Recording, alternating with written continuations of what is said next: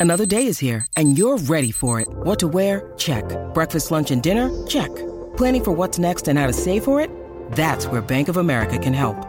For your financial to-dos, Bank of America has experts ready to help get you closer to your goals. Get started at one of our local financial centers or 24-7 in our mobile banking app. Find a location near you at bankofamerica.com slash talk to us. What would you like the power to do? Mobile banking requires downloading the app and is only available for select devices. Message and data rates may apply. Bank of America and a member FDIC. This is the MD's Fantasy Football Show with Dan Mater. Giving you the X's and O's of all things fantasy.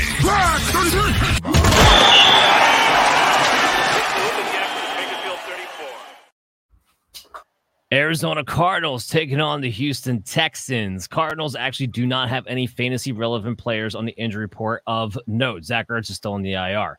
Houston, oh, however, they have a number of players that we have to pay attention to. So Nico Collins, who was dealing with the calf issue, he did come back in a limited capacity at practice today. Robert Woods did not practice dealing with the foot still. This was new. Noah Brown did not practice today with a knee issue, so we have to keep our eye on that. Dalton Schultz was limited with a hamstring. There doesn't seem to be much concern over that unless he picked up the hamstring in practice, but that's not from what I believe.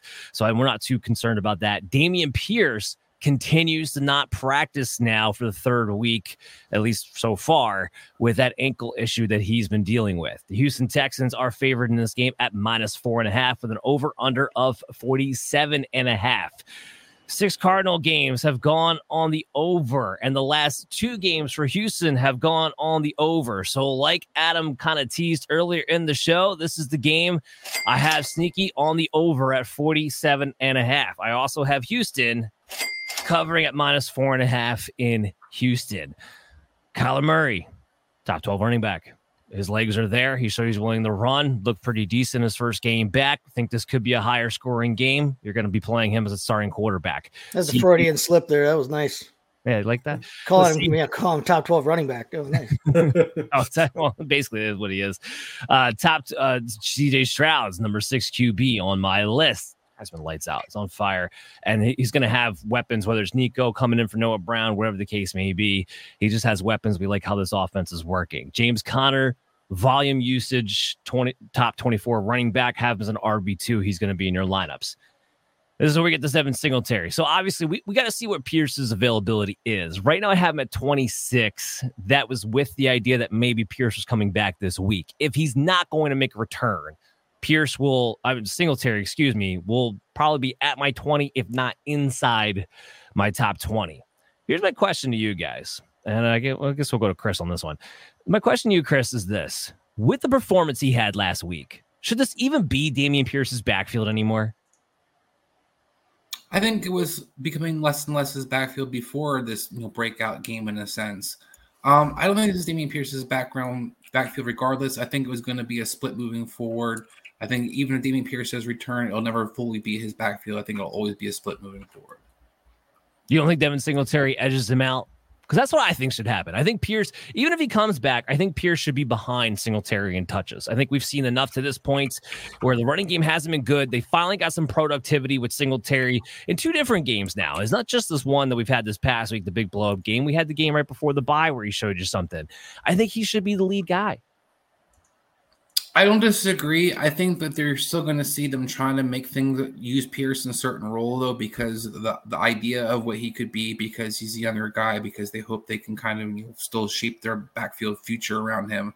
But I think as they get closer to playoff contention, to your point, Dan, I think it's going to be harder to argue to try to figure out reasons to incorporate him if you're smelling the playoffs and not play Devin Singletary. When he's clearly the worst back of the two. Yep, totally agree with that. Uh, that's why I like Devin Singletary a lot. Derek, he's asking good question here. Marquise Brown. Oh, I'm sorry, Marquise Brown. Jesus, Marquise. No, it is Marquise Brown. Marquise. Hollywood, Hollywood Brown. What am I? I'm, I'm all over the place. Tank or Tank Dell rest of season. Half point PPR. What do you think, Chase? Honestly, I'm inclined to say Dell right now, just based on what we've seen throughout the season. I know that Kyler's back, and I know that that Marquise Brown is, is still get. He's going to probably maintain a 25% or so target share on that team. But Dell has just been he's been phenomenal. That offense is rolling. It doesn't seem to necessarily matter who's healthy around Tank Dell. That that Stroud is going for him, looking for him. Um, he's he's been just an absolute revelation for them so far this year. I I'm inclined to say Dell here. It's close, but I'd say Dell. I say it's definitely Dell. I, have already made the argument last week that I think Tank Dell is number one receiver in the Houston Texans, regardless of Nico Collins' ability anyway. And I laid out the usage numbers as to why I felt that. And since we're getting into it now, I got Tank Dell well ahead of ECR this week. I got him as a top 12 wide receiver at number 12 when they got him at 22. Since he's come back from his injury, He's been the wide receiver five overall, people. Mm-hmm. He's getting a 28% target share, which is elite wide receiver level one numbers. And last week, he played 98% of the snaps. He's the number one guy on an offense that's high flying right now. And look, Marquise Brown, Arizona Cardinals, they have, for wide receivers anyway, they have a decent schedule the rest of the way, but still the Houston Texans that really shapes up nicely for them. I am all about the Tank Dell train rest of season of Marquise Brown right And now. we know Mark Marquise Brown is the number one receiver on that team, and we know that he came from Baltimore and everybody liked him there too. But Tank Dell is scoring fantasy points at a rate per at, vis-a-vis his usage that Marquise Brown really just never has. I mean, yeah, I I like Tank Dell better rest of season. Agreed. Uh, Derek's also asking, is looking to send Tua and Hollywood for Dell or Dell for Josh Allen. So he's trying to he's trying to figure out which receiver we like more, so he can package them with Tua to go get Josh Allen. I mean, yeah, look, all, automatically we laid it out for you. We like Tank Dell. So yeah, if you can get Tua and Marquise Brown and go for Josh Allen, all aboard that train right now. And you know, we're, we're gonna get into a little bit, so I'm not gonna dive into too much in the deep end. But uh, the the fantasy hatred for Josh Allen after that Monday night game makes zero sense. Just absolutely zero sense he's been fantastic from a fantasy standpoint. And this is where the the fantasy football fan needs to separate himself from the NFL watching fan. Hasn't always looked pretty for the Buffalo Bills offense, but Josh Allen's been a top three quarterback the entire year. So I don't know why we're we're downgrading him in fantasy football because you didn't like what you saw against the Broncos on Monday night. Just my two cents there. We'll get into that game a little bit from now. Uh, Nico Collins, if he does play, I do have him as a wide receiver three. I also have Marquise Brown as a wide receiver three this week. Trey McBride, you're firing him up as a surefire tight end. I got him inside my top seven, and I have Dalton Schultz inside my top five. Do you guys have any other notes for this game? I was just gonna say it's a shame Noah Brown got hurt. Look, I've never been a. Noah Brown fan, but I watched a guy look like T.O. last week and just beast out, grabbing, the ripping the ball out of people's hands. I was very, very impressed what I saw from Noah Brown last week. Yeah, and Derek just agreeing with my uh, Josh Allen take there too.